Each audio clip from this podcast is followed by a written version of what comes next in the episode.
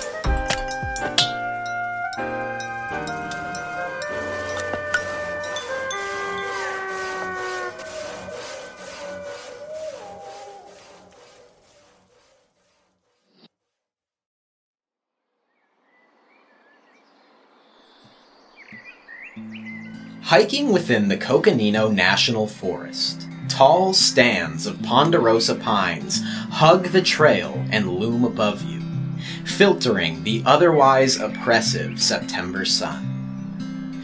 The forest floor is matted with pristine pine needles that hide the decay and those that feast upon it beneath.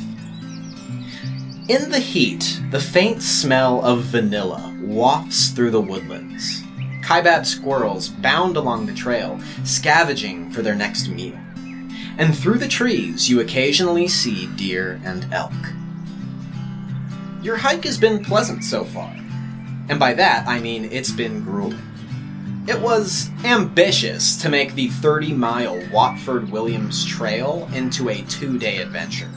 And making the Mogollon Rim your destination for the night meant that you guys had to hike 18 miles today. That's roughly a 9 hour walk at a comfortable pace, but you've had to carry your gear and all of your water for the two day trip, making your adventure a little bit harder than you might have previously expected. And as you continue down the trail, you see a slight opening. You are coming to your destination, the Mogollon Rim. Through the trees, you finally see a clearing, open air, where you know that you can see over the edge of the canyon and out for miles. Stepping from the trail out into the clearing, who do we think is leading the pack? Ideally, Isabella would try and be ahead of everyone, but if someone else is is a Go ahead, tank, Isabella. okay. Take the lead, Isabel. As your character steps out, Jessica, why don't you describe the appearance of your character and what their occupation or studies are? So Isabella Trinidad walks out into the trail having her backpack full of water but very little camping gear as she is training to go on to the TV show Alone, which is a wilderness survival show.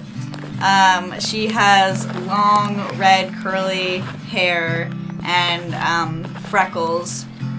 She's wearing long pants and hiking boots and one of those um, long sleeve shirts that have some SPF protection.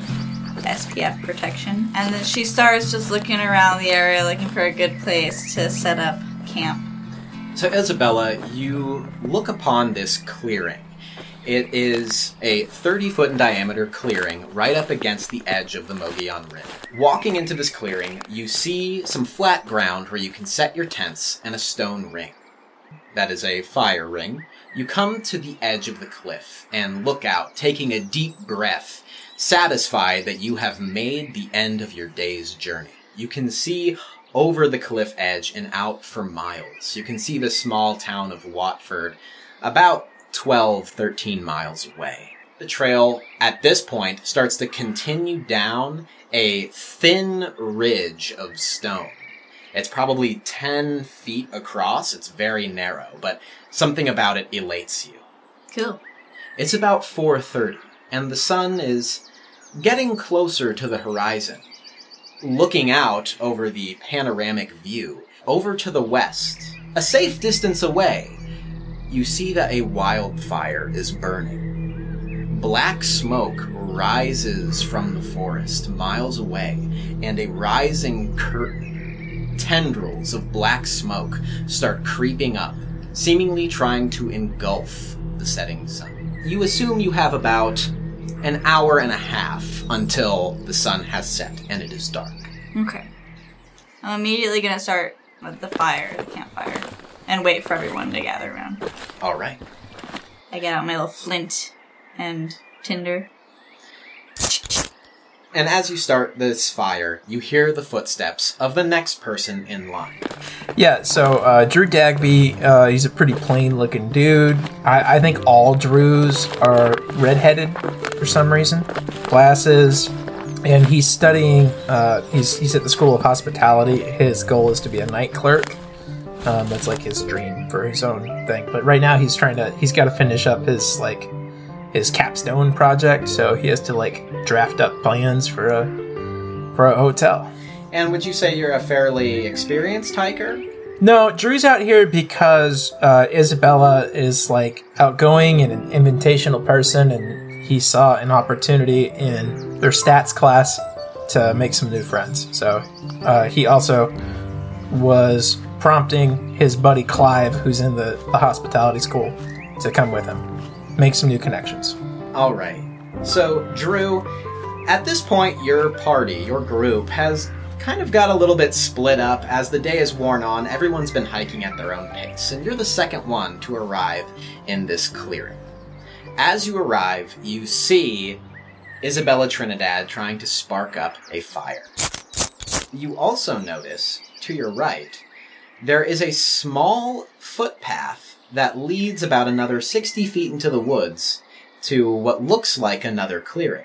First thing Drew's gonna do is he's gonna like reach into his sack and he's gonna pull out. He's got like the the tiny like six ounce bottles of water. He has like as many of those as it takes for like a, a day of of water. That's like what he's been packing because they're at the, the front of the hotel desk. No. He's gonna slug one of those back. So you have like 24 of those things? Yeah, i exactly. He like every you know every time they stop for water, he's got to pull a new one out and he crushes it. And um, like he has not, he's not, he's not been a good hiker. He's not been, you know, pack it in, pack it out. So I, w- I will probably just leave that that bottle where I'm at and uh, ask Isabella, like, hey Isabella, do you need any like help with that fire? Yeah, I need you to go pick up all your shit, bro. Leave no trace, homie. Jesus Christ. Have you been doing that this whole time? Yeah, like haven't you like Hansel and Gretel, you know, in case we get lost. Oh God. Oh man. Get go find me some wood, I guess. Oh, But stop leaving your trash on the trail, please, for God's sake. okay. Do you want like little sticks or like big sticks or like lots of heavy wood? Like, like what are we looking for here? So little sticks and then a couple like arm-sized sticks, but nothing too long. I don't have like I do have a multi-tool and a small hatchet, but I don't have a, a wood chopping chop chop. You know? That thing. Clearly doing so well in my school. Wood chop and chop chop. Uh, cool. I uh, I guess I search for firewood. Okay. So, Drew, you head off into the woods to go find some firewood. And as you depart this clearing, the third member of your party enters the clearing. Right next to Isabella, a disc golf disc lands in her vicinity. and uh, oh shit. Then you see uh, Rod Wacker, communications major, but mainly just a disc golf enthusiast and only picked the school because it was in the forest. Um, come clomping up the trail wearing his Ask me about my disc branded shirt and uh, some cargo shorts.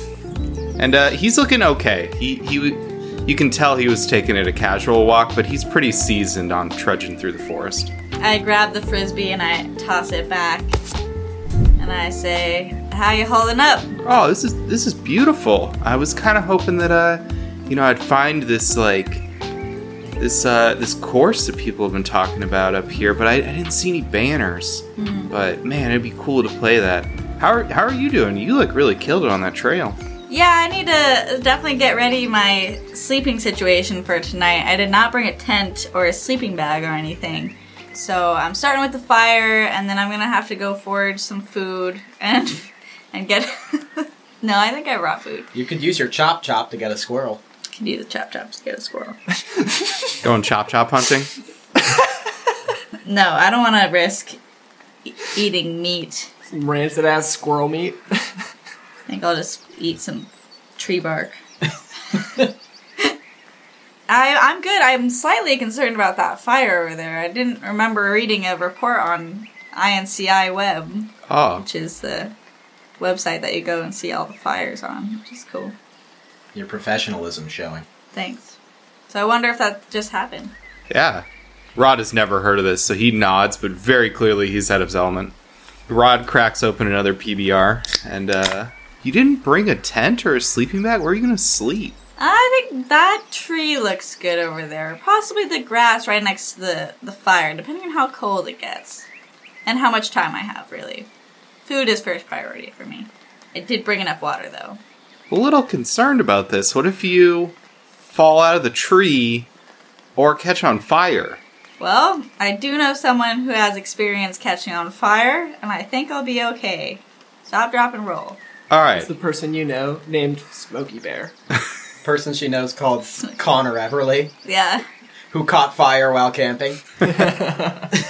He has a little heart shaped scar on his knee. It's cute. Yeah, happened when I was seven. But that's not a part of the story. It is now. Canon! It's canon! It, it is. I have the scars to prove it. Yeah, check our Instagram. I'll show you my scar. Uh, We say that on a, about a bunch of shit, and then we never end up posting it. eh, whatever. If you're listening, you should just comment one of our posts, be like, "Where's that scar?" or whatever. Yeah, DM us. Let us know you're listening. no, comment every post. That's what I want to see.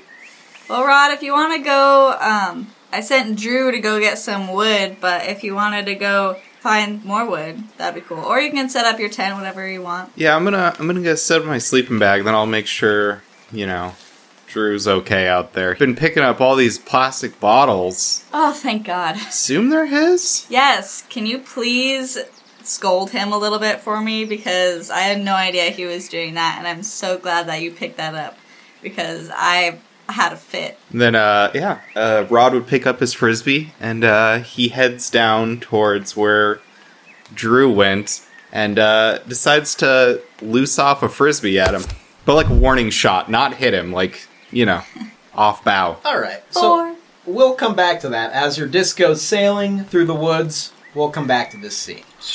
Now we must introduce our final member. I love the implication Sean created that Rod has been drinking this entire 18 mile hike by saying he cracked open another PBR. Yeah. I think that was a fantastic. You can never just have one. And so, solidly bringing up the rear of the group is uh, Clive Snyder. He is studying janitorial services. He is around six foot one, short, sandy blonde hair. And right as he crests the trail into the clearing, you just hear him say, Unbelievable! as he slaps his neck and bats away another bug. Because he has just been laboring up this hike and the bugs have just been destroying him. He's not used to nature, and I think probably what took him so long is he was like trying to straighten sticks and stuff on the side of the trail because this is just a really chaotic environment. And it's just taking Clive a really long time. And Drew kind of just left him in the dust. Uh, he's the whole reason he came. They're buds. He said this would be a great trip. And he's he was way far ahead of him. So he's in kind of a sour mood as he gets into the clearing. So, Isabella, you see a brooding Clive step into the clearing as you manage to catch some of the pine needles and twigs you have on fire. Great. Hey, Clive. Are those insects bothering you? I mean, honestly, I put on more bug spray than you've seen in a day, and I'm still getting mosquito bites all over. As he slaps at his ankle, warding off more bugs. Yeah, come on by the fire. The smoke should help get rid of those bugs, and you'll just need to make sure they don't get infected. Um, those mosquitoes are nasty out here. Well, Clive really latched onto that, and as you say the word infection, his eyes just blow up. And he says, God damn it! And he moves over to the fire and like takes his bag off and sits at it and starts like furiously scratching and like trying to apply topical ointment. And as you're uh, putting topical ointment on all of your bites, we're going to go back to Drew Dagby. So, Drew, you're collecting some nice small sticks, you know, pencil sized sticks, and then, you know, slightly bigger than that, finger sized sticks, and then arm sized sticks. And suddenly a disc golf disc goes whizzing past your head, hmm. and it goes into a bush. And it makes a hard thudding noise. It's a little peculiar, as it sounds like it's hitting something made of solid wood. Not hitting branches, not hitting a tree, but like hitting processed wood. Okay. Uh, so I turn around. Do I see uh, Rod, like where the disc came from? You do. Hey, hey Rod, you uh, you want to come get your disc over here? Did you uh, send it my way? Hey, hey, hey, Drew. Uh, did you see where it landed, man? I kind of lost it over the over the bush there. Yeah. Um, if it's over, yeah, it's it's inside of this. And can can I go and investigate like where the the disc landed? Absolutely. So you go into the bushes where the disc has landed, and you see uh, wh- what does your disc look like? Oh, this one is uh, hot pink with a T Rex on it. So, looking inside the bush, you see this hot pink disc with a T Rex on it, and it appears that it is right next to this an 18 by 18 inch chest. It's a box. It looks like it's made of hard wood, and there's brass filigree, kind of corner caps on the side as well, and a latch. It appears it's been here for a while as the brass has become oxidized and green. Okay, first I'm gonna take that frisbee. I'm gonna chuck it back to to Rod. I'm gonna shout, "Hey, whacker, catch this!" And I throw it back to Rod. How in the bush are you, Drew? Not very. Oh, okay. So Rod would see this and be able to react. Yes. Okay, he'll uh, he'll try and catch it. Wait, but hold hold up. For for consistency's sake, isn't Rod Whack? He's into disc golf. That is very different than ultimate frisbee. I just want to put that. Oh, should can we make this a contested roll? Okay. Rod versus the frisbee. Yeah, we can make a contested roll. Okay. Sure. First roll of the game. Which I want to share this with you guys. Are you ready? Nice. Very nice. It's a five. To a three. Ooh. Rod connects. Is that what happens? He does. He does connect with the frisbee. He catches it. Classic alligator catch. Right in his hand. Good throw, bro. Okay, sick. Sorry, had had to make sure that bit of, of RP made it made it through the uh, through the stats. Don't apologize for good RP. It's in the details. and then I yank the chest out. And it takes a moment as some kind of branches have grown over this box, but you wrest it from the clutches of this bush, and you manage to wipe off some of the dirt. Hey, Rod, check this out. This is uh, it's a weird box. You like old stuff? Drew, did you pack that in here? No, man. It's just like hanging out in this bush. I, I think your your uh, your frisbee hit it. Whoa. Who would hike a box in here? I don't know. Oh, you want a beer, by the way? Uh, yeah. Uh, PBR me, please. Yeah. Rod gives it a nice lofty throw over to Drew. You guys want to do a contested roll for that one? And I'll uh, I, I'm trying to make friends, so I like I shotgun that bad boy. Just like, Oh, you were thirsty, man. Yeah. So wait, can we? What? Let's get back to this box. Yeah, I don't know what to do with the boxes. Maybe it's like a geocache. Oh, that'd be cool. Should we pop it open? yeah, let's let's see what's inside. Should we take it back to the camp? yeah, yeah, I'll help you, man. And uh, Can we lug it together? Rod with a beer in one hand and holding the box in the other. Okay. Yeah, you guys managed to share the load. Uh, it's not insanely heavy, maybe 20, 30 pounds. So you guys, you know, carry it along together. It's it's surprisingly heavy for just, you know, an 18 by 18 inch cube box.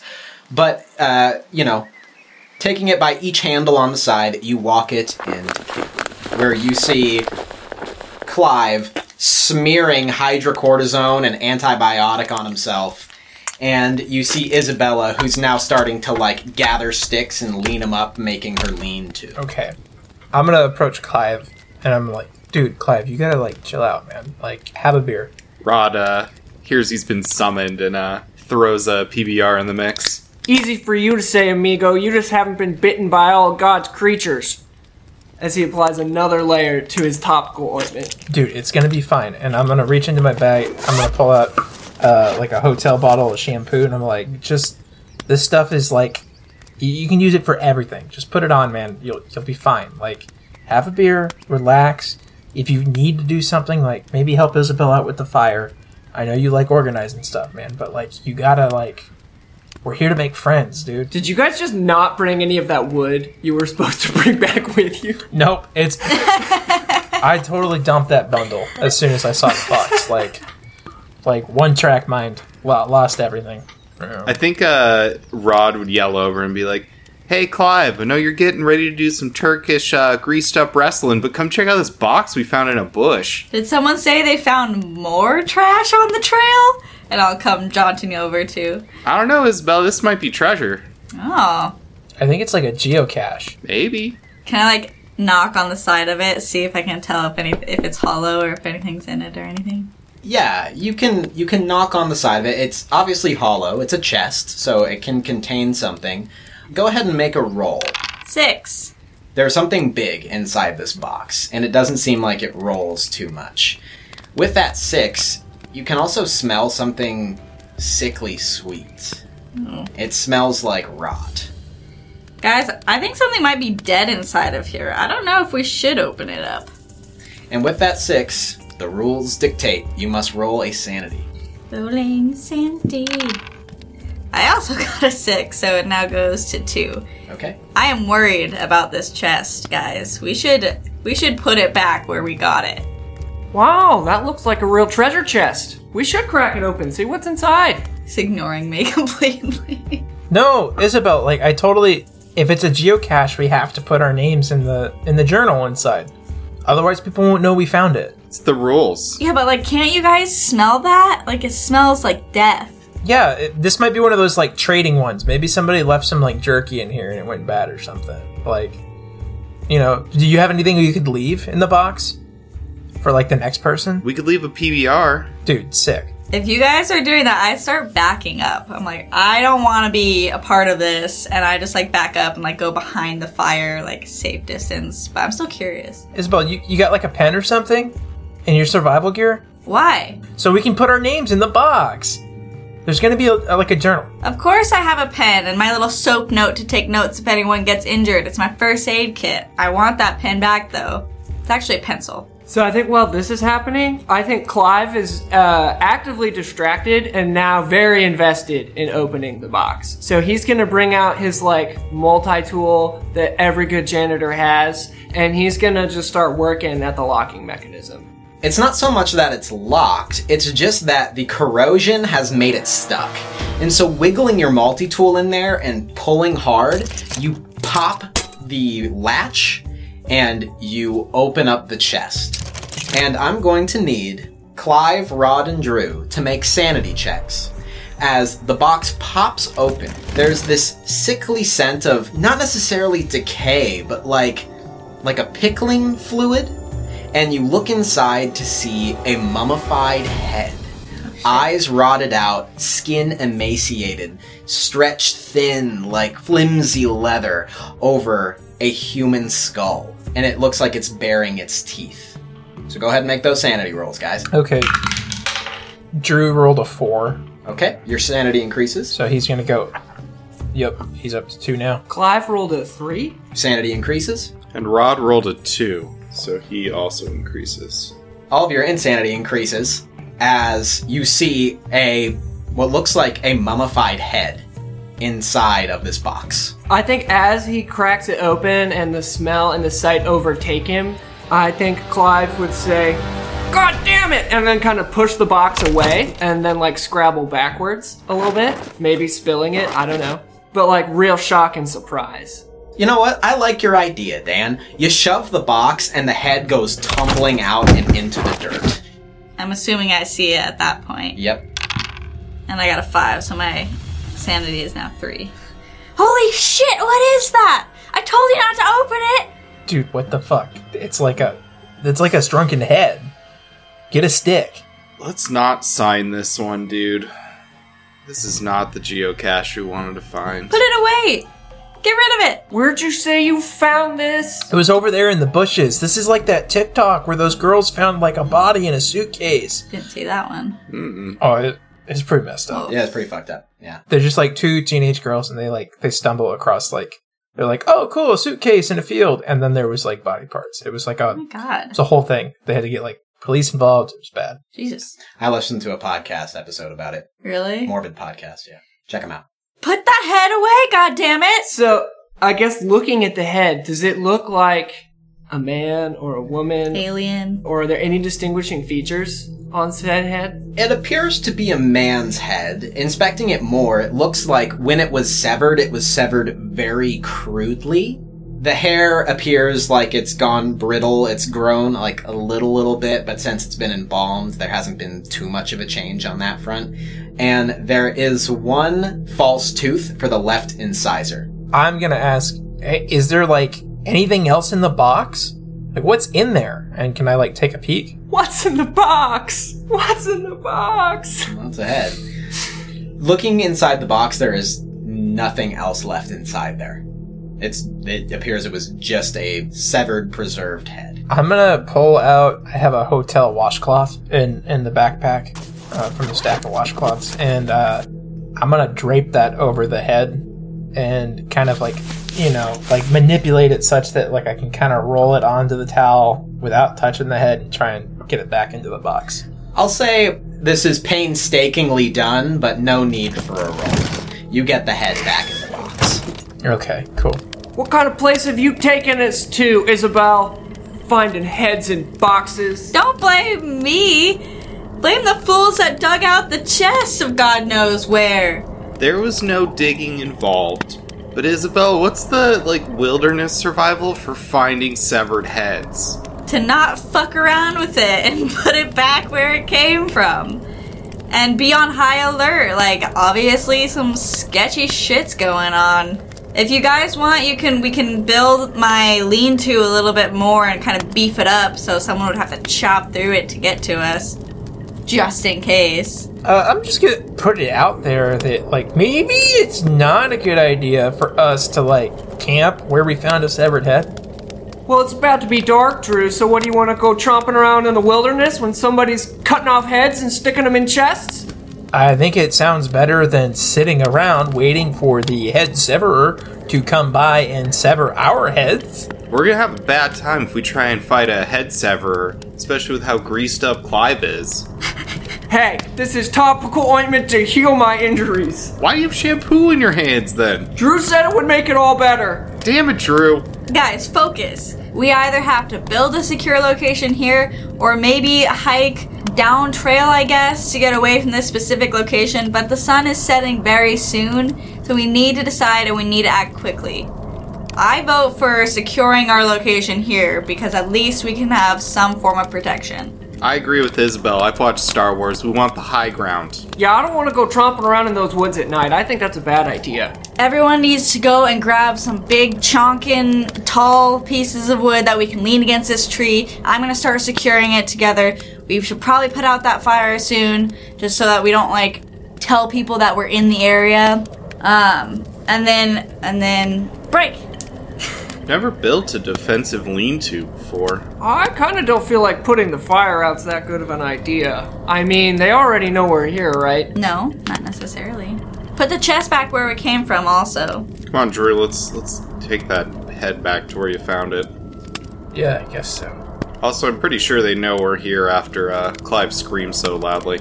you never know. I don't. I don't. Can we like can we stop talking like they are here because like uh this is kind of freaking me out. I do not like this they talk. Like like maybe we're just here in the woods alone and we we found a freaky pickled head geocache and that's all there is to it, okay?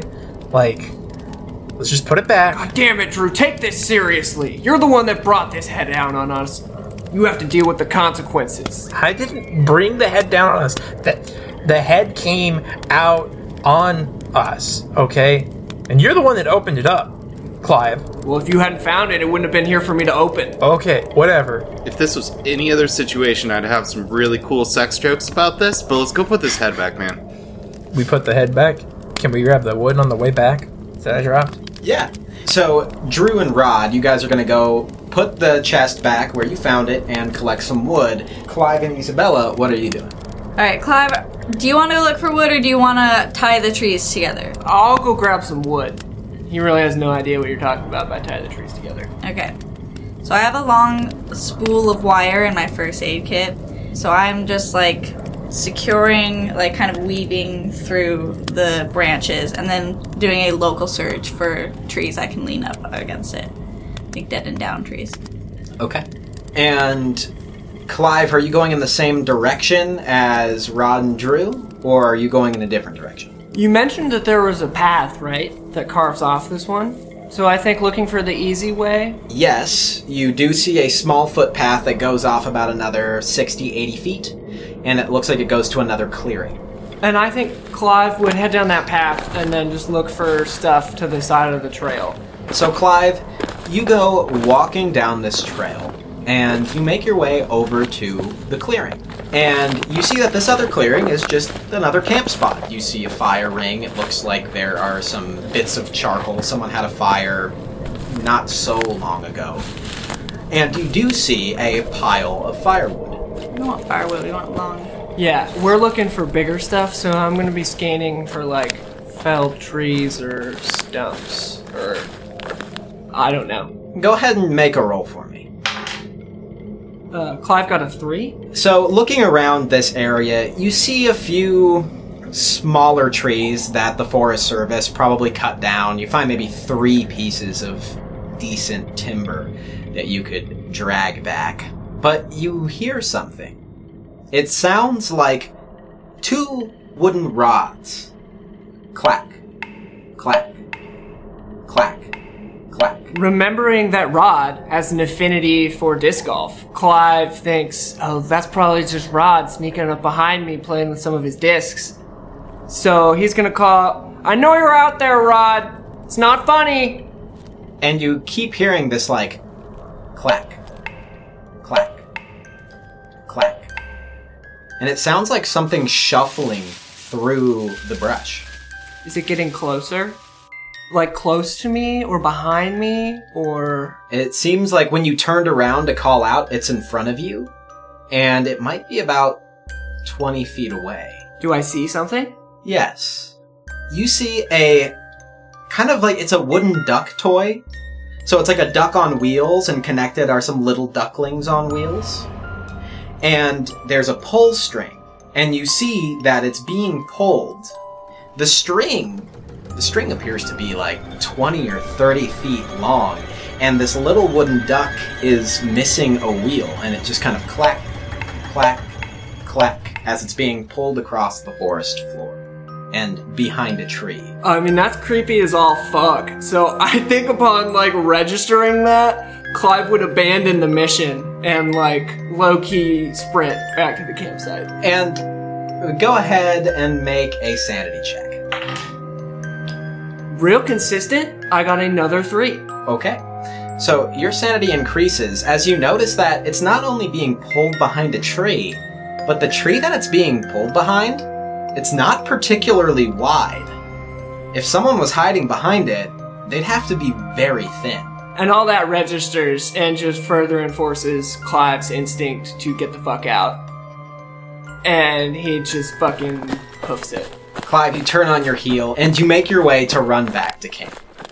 Now, let's go ahead and go to Rod and Drew. You go walking off about the 120 feet that, you know, you went out to go and put the box back where it came from. And there's the pile of wood that you discarded. At this point, there's probably 45 minutes of light left, and peering through the trees, you can kind of see the sun. It is now submerged beneath this curtain of wood smoke from that distant wildfire. The sun appears to be a solid red orb. As you go and you shift the box back into place, you hear something. It sounds like wood being sawn. Drew, you hear that too, right, man? Yeah, like maybe there's like I don't know. There's somebody like sawing, and you know, like we found this head here, so like that's like people activity, and like people activity is like head removal activity. It's like you get what I'm saying, Rod?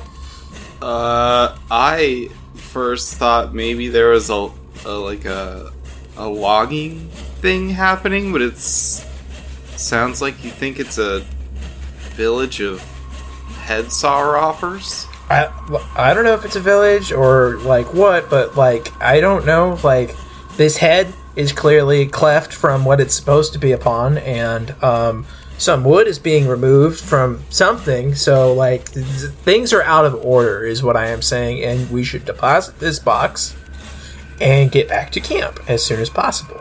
Yeah, yeah, I I, I agree.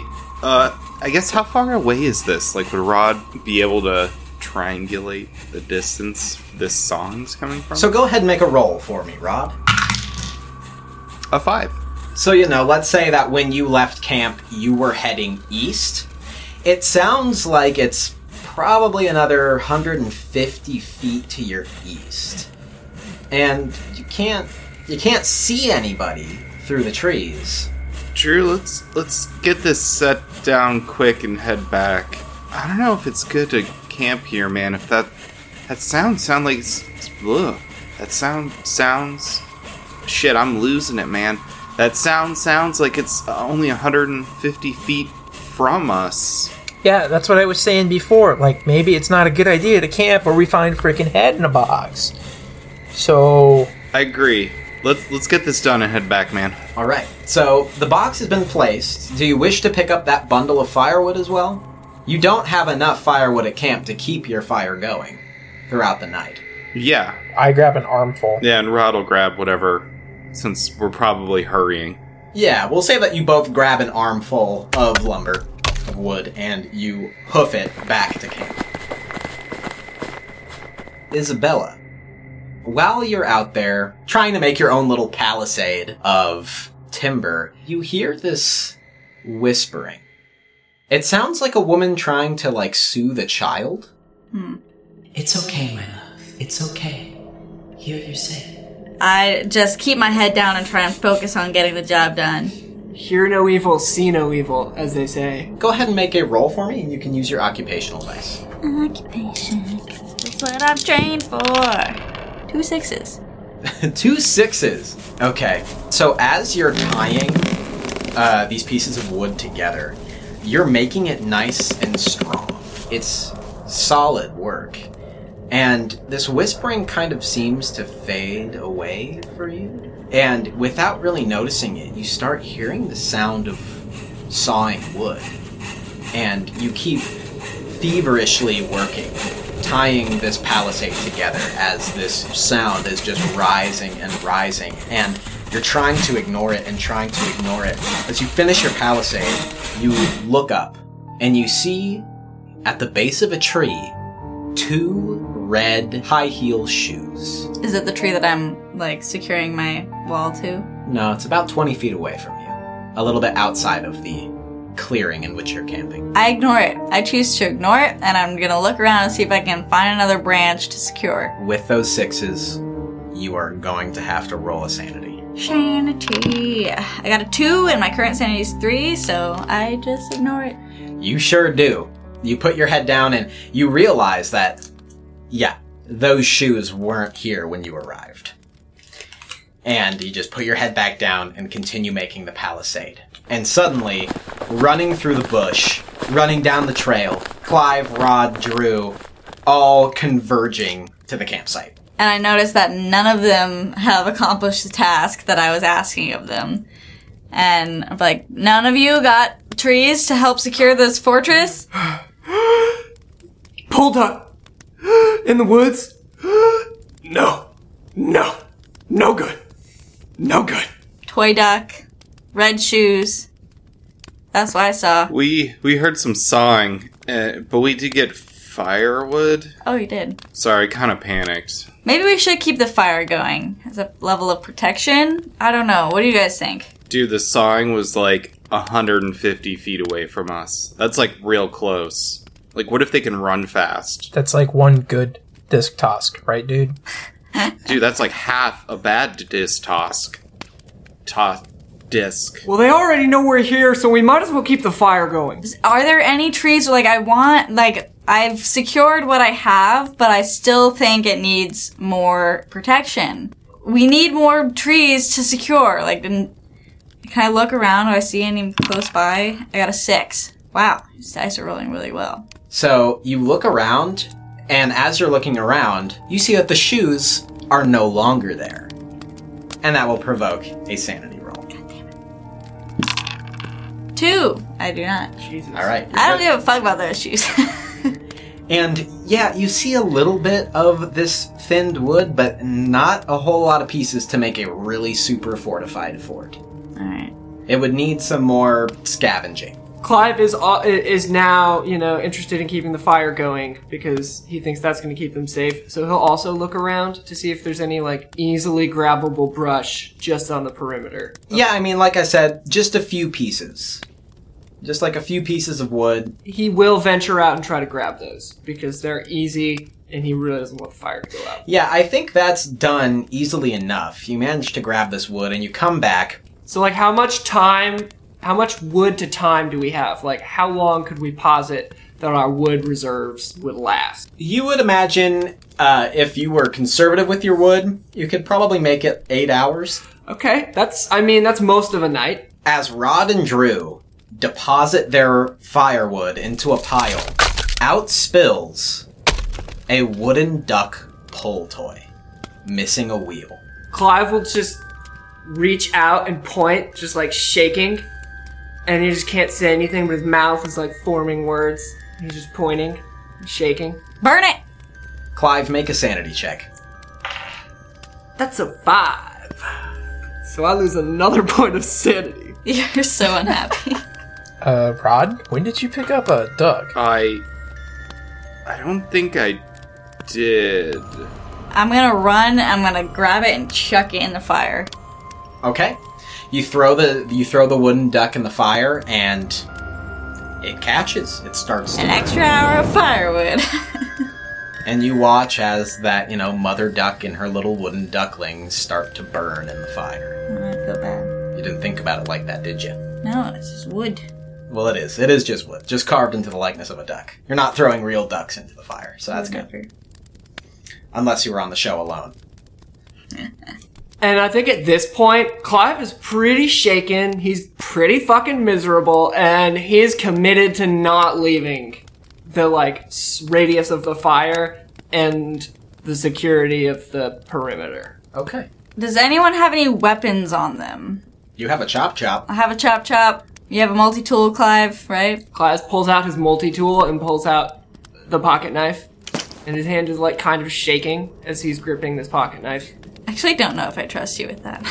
I'm just putting it out there, guys, that maybe our best weapon is our feet because there's shit close to here, and maybe we shouldn't be stationary. Like, let's keep moving. That seems like the way to go. I feel like fueling up right now might be a good idea. So we're all kind of tired. Eat. Clive, start sharpening some sticks, dude. Oh, yeah. Because you have the multi tool. Like, I need something, man. I just got hotel soap and washcloths. And little water bottles. Help me out, dude. As you just like inject another bottle of water into your system. Yeah. Yeah. Yeah, I collapse it. Just And then chuck the plastic bottle into the fire. Oh my god. Clive will take that under advisement and start sharpening staves into uh, skewers. Yeah, I'll use my chop chop to do that as well. All right, guys. Like, I got these. Like, let's keep our heads cool. So, have a hospitality mint on me, okay? And I'm just, I got like handfuls of them, and I'm giving everybody some some hospitality mints. You know, like the chewy kind. Those, those are the best. They like melt in your mouth. You also recommend we do a gentle facial mask, which you also conveniently pull out to refresh us. Oh my god. Anybody need a shower cap? I got some shower caps here. oh my god. So, is there any other thing I can do to d- make a defensive position for us? Really, you've made your little fortified lean to, and you have some firewood. You're making some weapons, and you have a couple of tools that could be used as weapons. Unfortunately, it seems like this is about as safe as you can get here. Alright. Oh, I have a question. Clive has an idea, and he's gonna ask, uh, did, did any of you guys bring booze or, or any kind of liquor out here with you? Yeah. And then I I shake out. I got like a mini bar of of liquor, just like the little shooters. Fucking shooters. Okay. You gotta Um, pay extra for that though. uh, So with that, Clive would like to take one of the branches that he's not sharpening and like he'll rip out his extra shirt and like wind the top of it with the shirt and then douse that in uh, a shooter and start making torches. I'll, I'll help Clive. Are they gonna be like around our little campsite? I think everybody should have a torch. So he's gonna aim to make four. Okay. Oh, I got washcloths, so you can like wrap that around and soak the alcohol. In. Oh, did you not hear? I was gonna rip up my extra shirt. I don't know if maybe we lagged. Oh, I'm sorry. Yeah. Either way. Uh, But I, I, I, don't washcloths. I, we're, we're, we're working on them together. So Okay. some shirt, some washcloth. Yep. Perfect. At this point, you guys would kind of like to say that you are taking a moment to eat, fashion torches, just kind of hang out by the fire. Yeah. Yes. And I Crack open uh, another PBR. So I saw this amazing thing. I'm just going to interject here. I went uh, paddleboarding yesterday for the first time, which was fun. Can re- only recommend. Um, but I went with a friend and he brought this like bandolier bag, and this bandolier bag is a cooler. And you can, and it's like basically, basically perfectly sized to just sleeve in like beers or something. So I'm just imagining that Rod has one of these that goes like all the way around his midriff and he's just like unzipping it and like popping out a beer and then like cracking it open this entire time. And they're perfectly chill because it's a cooler. Rod's a traditionalist, and if you notice when he unzips his disc golf bag, there's only three discs in there, but there's like a full 18 pack of PBRs, but now they're like half crushed cans and half unopened beers, but then also a bunch of crushed baby water bottles. Yeah. And Nature Valley wrappers. So you sit around the fire, eating some food, making some torches, and the sun descends beyond the horizon, and the woods grow dark and still. And as you look out into the woods, you see the light from a flashlight. Then two, three, four, five, it turns out a dozen flashlights are scanning the woods. And you start to hear them calling. They're calling out a name. But at this distance, it's kind of hard to tell what name it is. It uh, sounds like people searching. Are the flashlights getting closer? They are. Is the name getting clearer? As you sit and watch these lights, they grow a little bit closer, and then they kind of seem to move about in errant circles, like they're almost like stuck looking around. But you can hear them calling out for Lisa. Hmm. Are they close or close-ish to where Clive imagines Rod and Drew found the head? They're actually back up the trail from whence you came, and they're probably 250, 300 feet away. I, I feel like at this point, Clive would probably try to call out to them because he doesn't know who Lisa is and he sees the flashlights and this is all very plausible. So I think he's gonna call out as it becomes clearer. Oh, hello? Hello, who's out there? And you see the lights kind of start to focus in on your direction. Oh, fuck. We're a search party. Williams PD and Coconino Sheriff's Department. and they start moving in closer towards your direction, kind of fanned out but still moving. Lisa! Is Lisa with you? No, we don't know who Lisa is. And I like kind of have my hands up, but my torch is sitting on the ground next to me unlit. This search party comes closer and closer, and they're about 30 feet away in the woods, and you can't make out any of their features. You just see that their lights are very bright. What are y'all doing out here? We're camping. We're heading to what's the city called? Watford. We're going to Watford. Have you seen Lisa? Uh, She's a 21 year old with blonde curly hair.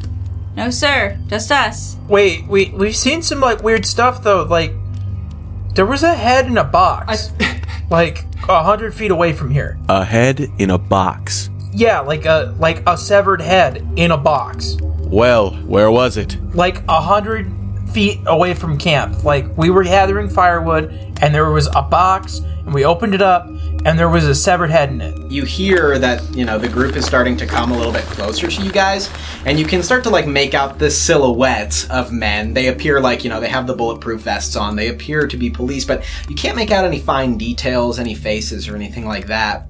Well, why are you still here? It was too late to turn around, officers. We either had to camp here or risk not having shelter for the night. It's 18 miles back. We see. At this point, I think something skeptical has gotten triggered in Clive, and he remembers the hatred and disgust that he felt on their 18 mile trek out here, and he's gonna like scan these silhouettes for like backpacks or like. I mean, they probably had to make a similar trek, right? Yeah, and you can't see any like real gear on these guys besides, you know, basic stuff. Like they look like they were not equipped for a long trek. But again, you can't see like many details about them, but it doesn't look like any of them have backpacks. And I think at this point, Clive is just gonna slowly start backing away towards the fortress and away from the fire. But, like, not really trying to draw a lot of attention to himself, but he's spooked. He's already spooked. I mean, you know, he's he's not he's he's unhappy right now. Absolutely. And continuing the conversation, So why haven't you reported that? Why are you staying here? Who are we gonna report that to, officer? It's 18 miles in. Also, can you calm down with the lumens, bro? You're like right in our eyes here. It's a dark sky ordinance, bro. Gotta make sure we can see. We're looking for Lisa. We already told you. Lisa's not here, man. Well, we hear that, and I guess we'll leave you be. But you better be careful. There's a killer out here. Wait, well, and with that, all of the lights turn off and they leave you in darkness. Uh uh Nah.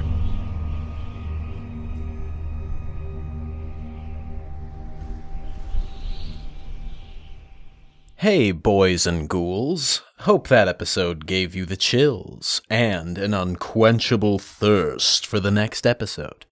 Thanks so much for stopping into our Tavern of Terror this month. Cthulhu Dark is a very fun system, and I have a penchant for the macabre, so it's certainly fun to let the darkness roam a little. If you enjoyed the episode, please like and subscribe. Better yet, take a moment to write a review and share with a friend.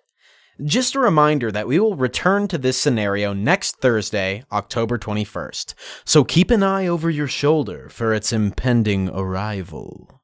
Also, episode 3 of our main Dungeons and Dragons campaign will be dropping on the last Thursday of the month, October 28th. Wanted to give a big thanks to Lou Fox for his appearance as the Sheriff. You can find him on Twitter at Bard Commander. Our intro music for this mini series was made just for us by the talented Eugene Stacks. Links to his website and social media are in the show notes please take a moment to follow us on Facebook, Instagram, Twitter, or Reddit. If you want more of our content, be sure to check out www.tavernsquad.com for more of our content. Until then, the tavern is closing. Darkness has fallen. You don't have to go home, but you're probably much safer there. Toodaloo.